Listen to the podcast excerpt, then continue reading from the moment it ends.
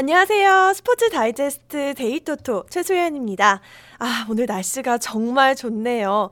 혼돈의 챔스도 지나가고 유로파도 지나가고 이제 다시 해외 축구 리그 경기들이 시작되는데요. 그래서 저희도 리그 경기 분석을 준비해 봤습니다. 다들 들을 준비 되셨죠? 자, 그럼 시작합니다. 첫 번째 경기는 리그앙 메츠 대 바스티아의 경기입니다. 다섯 경기째 승리가 없는 메츠와 12경기 연속 승리가 없는 바스티아. 승리에 대한 갈망은 두 팀 모두 강합니다. 하지만 매치가 그나마 홈에서 무승부를 자주 연출하는 데 비해 바스티아는 원정에서 6경기 연속 패배를 기록하고 있습니다. 바스티아의 이번 시즌 원정 성적은 2승 1무 11패, 저득점, 다실점의 표본을 보여주고 있는데요. 경고 누적으로 인한 결정 이슈도 바스티아에겐 힘든 부분입니다. 매치가 홈이점을 내세워 오랜만에 승리를 가져갈 것으로 예상됩니다.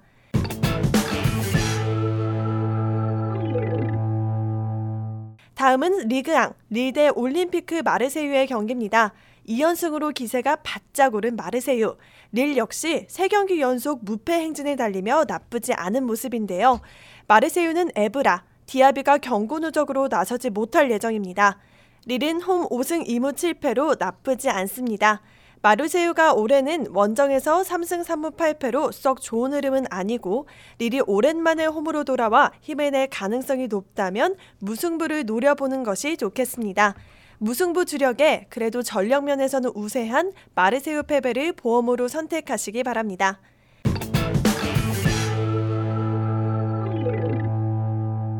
마지막 경기는 분데스 도르트문트 대 잉골슈타드의 경기입니다. 포칼에서 아우바메양 카드를 아꼈지만 0대 3으로 승리한 도르트문트. 잉골슈타드는 2연패 뒤 무승부로 큰 활약이 없습니다.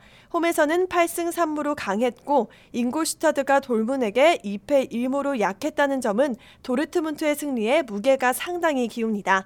도르트문트의 승리를 예상합니다.